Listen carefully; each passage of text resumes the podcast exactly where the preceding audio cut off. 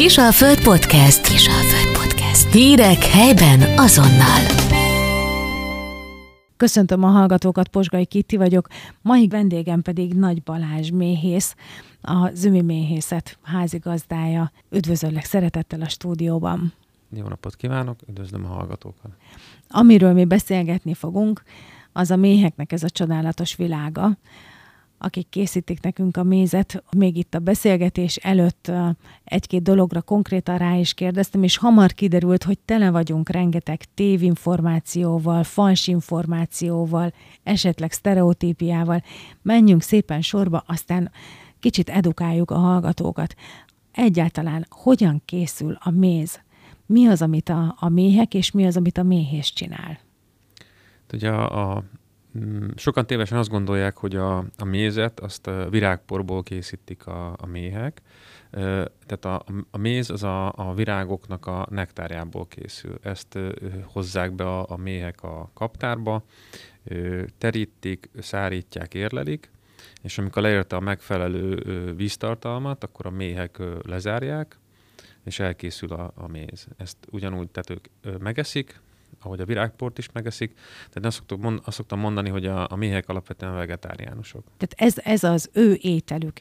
Igen. A méhecske kirepül, rászáll a virágra, összeszedi a, a nektárt, a lábain látszik, amikor a, a kis nadrágja tele van virágporral, meg mindennel úgy repül vissza, és akkor ott bent a kaptárban mi történik?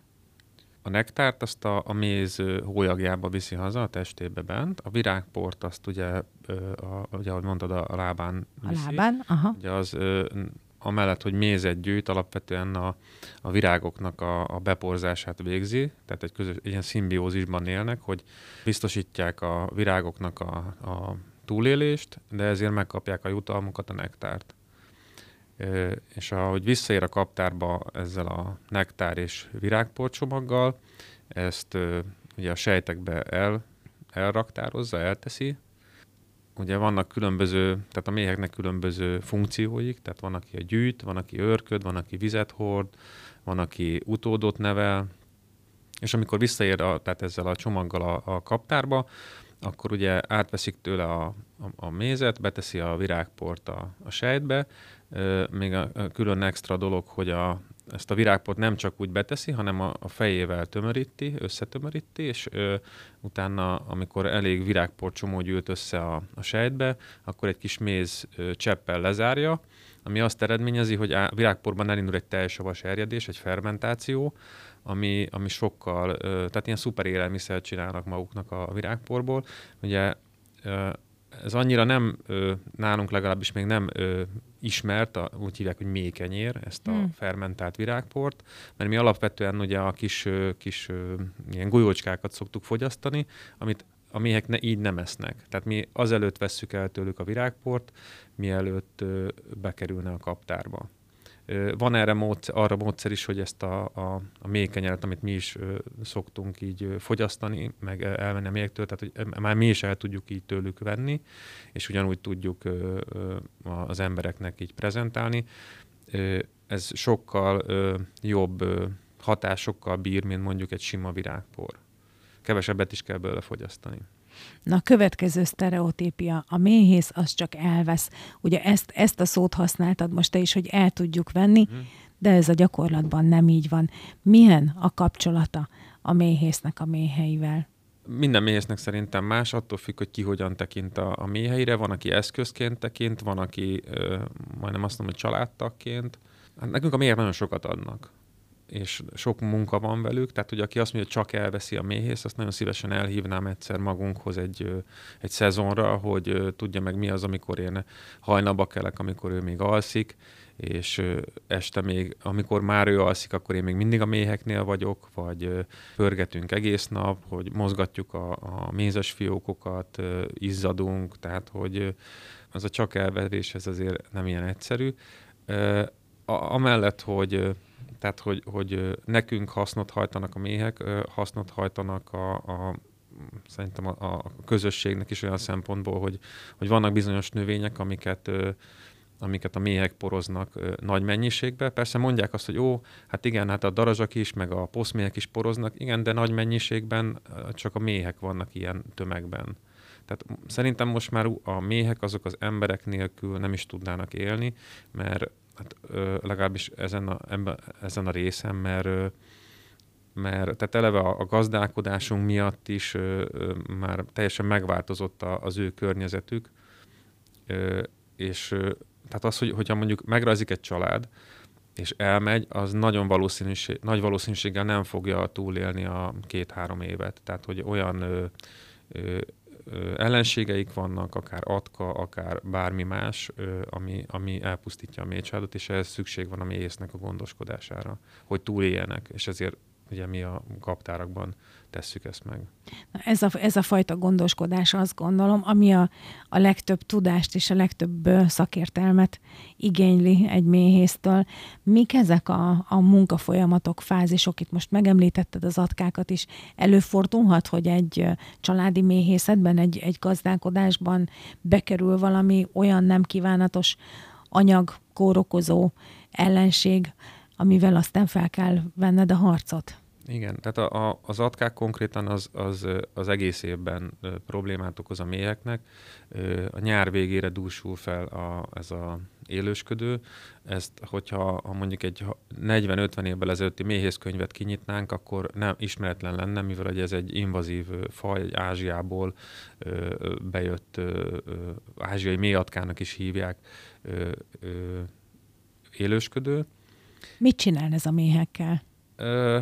Hát ugye a, a, a méheknek a, a, a, a testét átszúrja, van egy ilyen, szá, ilyen szájszerv, egy szívószál, és ugye a méheknek, hogyha megszúrják a testét, ugye nem, úgy, tehát nem gyógyul be, a, a, mint nekünk a bőr, hanem, hanem ott marad egy, egy, egy luk, ami, amin betegségek, tehát hogy a fertőzés, stb., tehát hogy gyengül a mének a, a, az immunrendszere, illetve a, a, mielőtt még kifejlődik a méh, a sejtekbe belemásznak ezek az atkák, ott a, a méhek ugye lezárják, a, amikor bebá, a bebábozódás előtt a, a sejtet, és ugye ott, ott élik az életüket vígan, és ott ö, ö, szívják ugyanúgy a mének a, a, a nedveit, és ugye amikor megszületik egy ilyen egyed, akkor az már ö, sérült lesz, beteg lesz, az már nem tudja ellátni a, a funkcióját.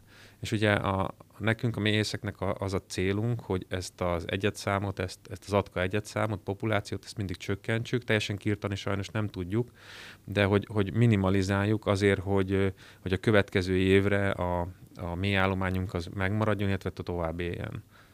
Hm. Hogyan lehet védekezni ezek Ugye, ellen? A... Ö, vannak ö, engedélyezett szerek, amiket ö, használnak a, a méhészek, ezek a kereskedelmi forgalomban megkaphatók. Ö, van ö, biológiai védekezés, amikor a, a herefiast ö, tördelik ki, mert hogy azt állítólag jobban szeretik a, az atkák, és akkor ezzel lehetne, lehet gyéríteni őket. Láttam méhészeti kiállításon ilyen technológiai védekezést, vagy technikai védekezést, ami azt jelenti, hogy, hogy beraknak egy, egy különleges keretet, ami, amiben, hogyha belepetézik a, az anya, illetve hát, hogy az egyedek elkezdenek fejlődni, akkor, ha jól emlékszem, akkor, a, és lezáródnak a sejtek, akkor, akkor elkezdik melegíteni a, ezt a, a keretet, ezt az álkeretet, és akkor ott, ott benn a, ezek az atkák megfőnek. Tehát, hogy így. De ugye ez elég költséges, és nálunk nem annyira elterjedt, mert ugye a méhészek része az inkább ö, nagy állománya, nagyobb állománya dolgozik, tehát ez ilyen hobbi szinten, ilyen 5-10, 15-20 kaptánál talán még működik, de a nagyobb 100-as, 200-as, vagy még annál is nagyobb állományoknál ez azért nehezen kivitelezhető. Most, hogy így megemlítetted a hobbi szinten, azért van most egy kis reneszánsza, én úgy érzem, vagy úgy érzékelem a környezetemből, hogy egyre többen kacsingatnak a méhészkedés felé, vagy a mélytartás felé. Azért ez nem egy ilyen egyszerű, bemegyek a kis állatkereskedésbe, veszek egy hörcsöket, recept, meg egy kis hörcsögöt hazaviszem, és akkor kész. Hát sokan így gondolják, de az első évben még talán sikeres lesz így, a, a, ha, ha tudás nélkül vágnak neki, akkor sikeres lesz a, a a, a méheknek az áttelése, mert akkor még a, ahonnan beszerezték, ott azért erős méhcsaládot kaptak, de a második évben már nem biztos, hogy megéli az a, a méhcsalád. Tehát, hogy erős, tehát fontos az, hogyha valaki méhészkedni szeretne, akkor mindenképpen ö, ö, legyen alapja, tehát hogy alapozza meg a tudását, és ö, legyen gyakorlati alapja, tehát hogy keressen egy olyan mentort, aki ebbe segíti, mert mindig van kérdés, és ahogy mondani szoktuk, hogy sosincs két egyforma év. Tehát, hogy lehet, hogy vannak fogások, de, de a következő évben ugyanakkor ugyanazt nem fogom tudni alkalmazni, mert más lesz mondjuk az időjárás, másképp működik a mélycsaládoknak a dinamikája, ugye, hogy alkalmazkodik a külső körülményekhez, tehát hogy, hogy lehet, hogy már nem tudom, márciusban jön egy hirtelen felmelegedés, és akkor egészen mást kell csinálnom, mint hogyha márciusban jönne egy, egy, egy hó, vagy lehullana a hó, és akkor, akkor megint mást kell csinálnom a méhekkel. Hm visszakanyarodunk magához a késztermékhez, maga, a, a mézhez. Gyakorlatilag azzal, hogy valaki mézet állít elő, élelmiszert állít elő, felelősséget is vállal azért, ami abba az üvegbe belekerül, nem csak az ízéért, hanem a, a minőségéért is. De maradjunk egy kicsit az íznél, hiszen az, hogy mit különbözteti meg, vagy mitől lesz más ízű egy-egy méz, vagy más állagú, az a méheknek a gyűjtőhelyétől függ, és erre mindig nagyon kíváncsi voltam, hogy hogyan lehet megbeszélni a méhekkel, hogy légy szíves, most akkor ti csak az akácerdőbe menjetek, ti meg csak a levendulásba, ti meg csak a, a repcére. Hogyan működik ez? Hát ugye ez, ez nagyon tehát hosszú évek tapasztalata, amíg kialakítom a méhekkel azt a a, a kapcsolatot, hogy mindegy suttogó el tudjam nekik mondani, hogy ti hol. ha nem kezdtél el volna nagyon vigyorogni, még el is hittem volna a felét. ja. Tehát, hogy alapvetően a, a méhek virághűek, és hogyha mondjuk virágzik a, az akác, akkor, akkor nagy tömegben arra a, a, a növényre mennek, és ugye szokták kérdezni, hogy hogy lehet az, hogy így el tudják különíteni a mézeket, tehát ugye nem egyszerre virágzik minden, mert nagyon jól ki van találva a természet, hogy, hogy egész évben adnak munkát a, a méheknek. Ha ha nincs a röpkörzeten belül az a növény, kultúrnövény, vagy akár a vadnövény, amiről mondjuk szeretnénk gyűjtetni, vagy várjuk a, a, a, hogy a nektárképződést, akkor arra el kell vándorolnunk. Vannak bevett vándortanyák, hogy tudjuk, hogy hol tudunk gyűjtetni akár napraforgót, akár facéliát, akár hársót, és tehát, hogy követjük így a, a növényeknek a nyílását, és úgy, úgy, úgy telepszünk le a, a, a megfelelő táblára vagy, vagy növényre. És ez akár már koratavasztól, tehát így a fenyőrügy fakadástól egészen őszig mindig van. Ö, igen, igen. Hát ugye az első elvehető méz az nálunk a repce, van, aki nagyon ügyes és gyümölcsvirágról is tud pörgetni mézet. Az utolsó meg, hát az aranyvesző szokott lenni, ami, ami a had ad mézet, akkor az. Mitől lesz vegyes virágméz a, a, a vegyes virágméz? Többféleképpen, vagy úgy, hogy a méhész benhagy, benhagyja a mézet, és nem... És rágyűjtet? És rágyűjtet, aha, és akkor aha. abból lesz egy, egy ilyen kevert dolog, vagy úgy lehet még, ahogy a, akár a nagy letöltő üzemek is csinálják, hogy egalizálják a mézet, tehát hogy egy ízre meg színre beállítják, ugye ők megvásárolnak több gyűjtőterületről mézeket, és azt összekeverik, és ebből lesz egy vegyes, vegyes méz. Mi hordozza magában a, az ízt, az illatot? A nektár? maga. Abban van bent az, az az íz, meg az az illat, amit én, hogyha elsétálok az akácos mellett, akkor érzem azt az illatot, vagy megkóstolom az akácnak a virágját, hiszen azt meg is lehet enni. Ö, igen és nem. Tehát, hogy mondjuk egy akác erdőben, amikor bemegyek, akkor egy bódító akác illat van. Viszont a, a mézben már nem ezt a, az illatot fogom, nem teljesen ezt fogom visszakapni. Vagy én például a hásméznél tapasztalom ezt, hogy, hogy van egészen más nekem, legalábbis amit én érzek, a hásvirágnak az illata, meg a, a zamata és az íze a, a méznek. Hárs tea és a hárs méz az nekem, tehát abszolút fel tudom ismerni, hogy, hogy az ugyanaz. Úgy, vagy legalábbis a főjegy, uh-huh. az, a, az, a, az a legismertebb valamije, az, az, az ugyanaz. Igen, de a, a, tehát ugye az illat, meg az íz, az, az különbözik, mert ugye mással érzékeljük, uh-huh. és ugye a hásnak van egy, egy, egy pici ilyen ö, kesernyésebb íze, de ugye az illatban ezt nem érzed. Igen. Mert az más. Igen, Tehát, igen. Hogy, hogy, hogy ne azt várjuk, amit érzünk az orrunkkal, mert a, a nyelvünkkel más. Tehát, hogyha ha csinálunk belőle teát, sem lesz olyan, mint a nektár. Szerintem. Mert ugye ott, ott már, én úgy gondolom, hogy ott már átment a, a, a, a méheknek a, a, a gyártórendszerén, és ott, ott már azért adódott hozzá más dolog is, és egy picit. Hm. De, de azért tehát el lehet különíteni a, tehát az, hogy miről beszélünk, hogy akác, méz, hás, mert szokták nekem mondani a vásárban, hogy ó, hát egyformák, mondom, igen, akkor kóstoljunk, és akkor kóstoltatok vele egy akácot, ami egy semleges ízű, vagy egy mézharmatot, ami, ami sokkal karakteresebb íze van, akár egy hásot, és akkor már a, a háromból már azért el tudjuk, tehát akkor mégse egyformák a mézek. Ez is nagyon érdekelt mindig, és ezt nagyon szeretném, ha meg tudnád válaszolni, miért és mitől különbözik a mézeknek az ára? Tehát miért drágább mondjuk a, az akácméz, mint a vegyes virágméz? Miért drága mondjuk, a, ahogy visszakérdezek, a manuka méz? Miért kerül, nem tudom én, 30 ezer, vagy még annál is többek Fogalmam sincs, azt se tudom, mi ez a manuka méz. A manuka méz az Új-Zélandon terem, és ha azért mondom, nem akarok hülyeséget mondani, tehát hogy majd akik meghallgatják, mondhatják, hogy ez, ez nem így van, de én úgy gondolom, hogy ugye nekik nincsen más termékük ott Új-Zélandon, amit el tudnának adni. Tehát olyan mézük. És ezért ez szerintem egy része az, az hype volt, Aha. egy része lehet, tehát, hogy benne lehet az is, hogy tényleg, hogy gyógyító hatású, stb. stb., de szerintem a mi mézeinkről is elmondható egy részéről. Lehet, hogy nem lesz benne olyan, mint a manuka méz, de Tehát a gyógyhatás, a beltartalom, a gyakoriság, a felkapottság, Igen, igen, ezek, igen. ezek határozzák meg. Tehát ez a méh marketing, amit, amit ők bevisznek a kaptárba, vagy kevesebben foglalkoznak mondjuk szelídgesztenyemézzel, Ö, és, és akkor az azért drágább igen, általában, mint a többi. Tehát, hogy, hogy a manukaméznél ugye ezt tudom elmondani, a, konkrétan a gesztenyeméznél azért, tehát az ár az azért lehet, mivel hogy a gyűjtőterület az nem akkora, mondjuk mindegy, akár egy akác, Mint vagy egy akár akác. egy napraforgó. Aha, Ugye a napraforgó az egy nagy vetésterülettel rendelkezik, akác, és az, az mondjuk mi, minden évben mézelhet, ugye ez is attól függ, hogy milyen fajtákat vetnek, milyen az időjárás, stb., de ugye az mondjuk ad mézet. Egy akác, az, az a különlegessége abban mutatkozik meg, ugye, hogy a kristályosodásra nem annyira jellemző, a kristályosodásra nem annyira jellemző, mint mondjuk egy sima virágméz, és az emberek jobban szeretik azt, hogyha ha a méz az folyik, meg, meg szép színe van ennek az akásznak, és ugye ezáltal, meg hát a minősége is jó. A virágmézeknek is ugyanúgy jó a minősége, csak ugye ez van a köztudatban, hogy az drága. A méhek szempontjából szerintem neki teljesen mindegy, hogy most akácot gyűjt, napraforgót gyűjt, tehát hogy ugyanannyit dolgozik vele.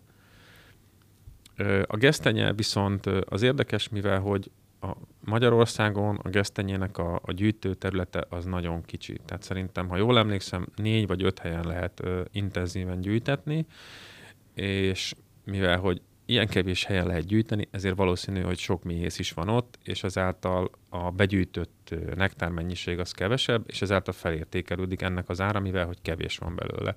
Elmentünk nyaralni Szlovéniába, a lényeg a lényeg, ott nagyon sok gesztenye fa van, sok gesztenyeméz van, de ott is, ott is az ára az, az, az, az szép. Hm. De ott egészen más és különleges az íze. A saját gyerekkoromra visszagondolok, akkor, akkor tényleg ez volt. 80-as, 90-es évek méz, esetleg rajta volt, hogy, hogy virágméz. És aztán később, a 2000-es évek elején jöttek a különböző ízek és a különböző virágokról, növényekről begyűjtött mézek. Minek volt köszönhető ez a robbanás? Ez kívülről jövő hatás volt, vagy, vagy maguk a hazai méhészek gondolták úgy, hogy különböző helyeken növényekkel próbálkoznak? Két dolgot a saját példánkban kiindulva, ugye, hogy volt egyszer egy technológiai fejlődés. Tehát azt most nem akarom részletezni, hogy addig hogyan méhészkedtünk, meg méhészkedünk. Ö, Persze ezt is, hogyha akik hallgatja méhész, akkor azt mondja, hogy ó, de ugyanúgy lehet a nagy kaptárral is termelni fajtamézet. Lehet. Én nem próbáltam, nekünk másfajta a technológiánk, ami azt eredményezi, hogy én el tudom jobban különíteni a, a fajtamézeket, és ezáltal ö, tehát fellépett egy, egy ö, vevői igény is az, a különlegesekre, tehát próbálkoztunk, tehát mi is először úgy kezdtük, hogy volt három fajta mézünk, akác, virág, meg napraforgó, és akkor utána, ahogy, ahogy fejlődtünk, ahogy a tudásunk fejlődött, úgy, úgy bővült a paletta is. És a visszajelzések alapján ö, azt láttuk, hogy van értelme annak, hogy mi fajta mézeket gyűjtetünk. Meg a másik, hogy a fajta mézeknél, tehát hogyha mondjuk a boltival összerakjuk, ott, ott sem volt, mert ugye, amit mondtam, hogy bejön különböző gyűjtőterületekről a méz, és akkor a, a, a nagy letöltő nem fog ebben, mert ez elaprózná neki a, a munkát, hogy ő ő, ő most így, így gesztenyét, meg hásot, meg ilyet ö, vigyen ki a piacra, mert nem éri meg neki. Ugye a kis termelőknél, őstermelőknél, kis mészeknél még így meg, tehát hogy nekünk még, még így jobban megéri, hogy így el tudom adni. Hm. Amire még így visszaemlékszem gyerekkoromból, és abból a faluból, ahol én felnőttem, ott a, a Schuster nak voltak méhei, és uh, jobban voltam az unokáikkal, és imádtam, amikor szóltak, hogy, uh, hogy lehet menni pörgetni, mert akkor mindig, ami kitört a, a kaptárból ezek a, ezek a darabkák, azt oda tarthattuk, ahogy csorgott ki a méz, és akkor hát gyakorlatilag az volt gyerekkorunk rágógumia. Mm. Imádtuk, nagyon-nagyon szerettük. Nem nagyon találkozom lépes mézzel. Miért van ez? Szerintem most újból reneszánszát éli, tehát hogy már a, a termelőknél ö, megtalálható, nálunk is szintén van. Mi is, tehát amikor én gyerek voltam, akkor én is ugye mentem pörgetni a nagyapámhoz, és a, mi sonkolynak hívtuk ezt a, a dolgot, amit lefedelezésből ugye visszamaradt, és akkor mézes, viaszos rágtuk, ugyanúgy, ahogy mondtad, hogy rágógumi. Ö, most már ö, tehát újból van ez, hogy, hogy lépes mézként meg tudod venni ezt a, a mézet, ez egy naturális méz, tehát ami, ami nem esett, tehát hőkezelésen, pörgetésen semmi, hanem ahogy a méhek vetették a, a kaptárba, mi kivettük azt a, a lépet, feldaraboltuk és bekerült üvegbe, és ugyanúgy, mint hogyha a természetet ennéd. Törököknél például ennek, meg az arab országokban ennek nagy ö, keletje van ezeknek a, a lépes mézeknek. Tehát, hogy nekünk az étkezési kultúránkban, meg a ne, nem volt benne. Tehát ahogy mondtad, vagy beszéltük, hogy, hogy csak három fajta méz volt mondjuk évekig, úgy, úgy nem volt a lépes méz. Tehát, hogy, hogy nem volt igény rá. Végtermékek is, amik készültek belőle, vagy a konyha, amit felhasznált, ott gyakorlatilag teljesen mindegy volt, hogy az a mézes kalács milyen mézek, bármint hogy ízben, hogy milyen mézzel készül, vagy a, vagy a puszádlik, vagy, vagy a török nem, méz. Bocsánat, nem mindegy, mert a, tehát mi például szoktuk ajánlani, hogy a, tehát a hásmézet, meg a gesztenyemézet eleve az ára miatt is, meg a, a zamata miatt Jó, is. én a 80-as évekről beszéltem most. Ja. Tehát akkor szerintem teljesen mindegy volt. Hmm amikor jöttek a, a búcsúsok és a, a tükrös szívecskét, azt, annak az alapját, azt a mézes kalácsot, azt miből gyúrták meg. Nem igazán volt rá igény. Az igény az később alakult ki, úgy, ahogy aztán jöttek a különböző ízek is, nem? Igen, meg szerintem a, a a, hogy mondjam, tehát, hogy a, a jobban odafigyelünk most már, mi vagy élelmiszert kezelünk arra, hogy, hogy mi, hogyan kezeljük, hogy mit csináljuk. Tehát vannak még ilyen videók, akár a neten is, hogy hogyan meglátom, és azt mondom, hogy Jézus Mária. Tehát, hogy, hogy élelmiszer van a kezed között, tehát, hogy nem mindegy, hogy mit csinálsz vele, hogy szűrőd, nem szűrőd, és nem, tehát, hogy, hogy rajtunk kívül lévő országban is, hogy, hogy hogy kezelik azt a mézet. És élelmiszer. Tehát, hogy, hogy nem mindegy és az íz sem mindegy. Belét folytottam az előbb a szót, de, de fejez csak be nyugodtan ezt a gondolatot. Tehát, hogy egyáltalán nem mindegy, hogy, hogy milyen ízű mézből készül az a sütemény. Igen, mert, mert ugye, hogy ha, tehát ha gesztenyéből akarnánk sütni, a méznek a, a, a zamata is kijöhet a süteménybe, és az egy kesernyésebb lesz. És azt nem szoktuk javasolni se sütéshez, inkább a napraforgót szoktuk, vagy akár a virágmézet. De rengeteg helyen fel lehet dolgozni, és most már fel is használják a házi asszonyok, és nem csak azért visznek haza mézet, hogy karácsony előtt megsüljenek a mézes kalácsok, vagy hogy a teába dobjanak egy-egy kanállal. Hásfa teába, hásfa mézet mondjuk, akkor én azt szoktam javasolni, hogy hogy ha én meg tudom egyébként is inni a teát, akkor akkor tegyen bele a mézet, kevergessem el, és akkor úgy szerintem tökéletes lesz ettől függetlenül fogyaszthatja külön is, csak hát így ezt szoktuk meg a, a teával kapcsolatban. Egyébként a, tehát a feldolgozással kapcsolatban ugye mi például készítettünk mézbort, ami, ami szintén, tehát most kezd újból visszajönni ennek a reneszánsza, mert a környékünkön lévő országokban mind léteznek ezek mead, vagy bérenfang, vagy hasonló, bár az, az mézlikőr, az, az másabb. Amikor vásárokba kínálgatjuk, akkor nem akarják elhinni, hogy, hát, hogy, hogy a mézből van a, a bor, Hát mondom, méz meg víz, és hogyha a mézhez vizet rakok, akkor az elkezd erjedni, és akkor utána ugyanúgy bort tudok belőle csinálni. Én azt hittem, hogy bor, és ami a... ízesítve van mézzel. Van ilyen is, de, de mi olyat ö, szerettünk volna készítetni, ami, ami, tehát ez a hagyományos. Wow. És ezt itt készíti valaki a környéken? Ö, úgy, tehát hogy én nem vagyok borász, és ö, ö, ezért van, van aki, aki tudott ebben nekem segíteni kerestem olyat, aki ebbe tud segíteni, neki nagyobb tudása volt, ehhez megfelelő eszközei vannak hozzá, és ő, ő, ő készít. Ez egy, a borkészítés az szerintem egy művészet, és én még nem vagyok azon a szinten, hogy még ezt is magamra vállaljam. Hogy de Van a, még idő. Á, de, de a végeredmény az, az, az jó, tehát hogy, hogy jó lett. Ugye a, a, a saját mézünket visszük el, és azt dolgozzák fel, tehát hogy az alapanyag sem mindegy. Benne vagyunk már az őszben, a méhek lassan leteszik a lantot. Mi történik ilyenkor velük?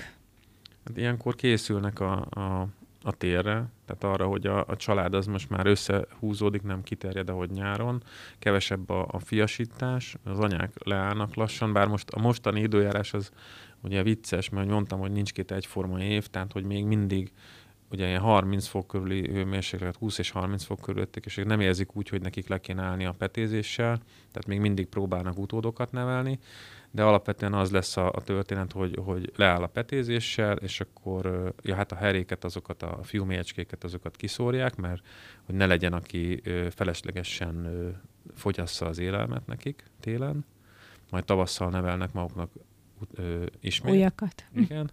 Ez nagyon szokott. fiúk. Igen, hát ez, ez, ez, ez, szokott tetszeni a gyerekeknek, amikor előadást tartunk, hogy hát, hogy a fiúkat azokat kidobják, és akkor így... Ja, nekünk már nem lesz dolgunk lassan, tehát hogy megtörténik a, a, az atkakezelés, vagy megtörtént, vagy folyamatosan, tehát ugye mi már levettük a, a mésztereket rég, és akkor ö, ilyenkor kész, csinálunk atkaírtást, hogy ne keveredjenek semmiféle szerek a, abba a mézbe, amit kipörgetünk és ellenőrizzük még azt, hogy megfelelő-e a, a téli mennyiség a méheknek, ezt megmérjük a kaptárakat, és hogyha ha nem elég, akkor ezt ki kell pótolnunk.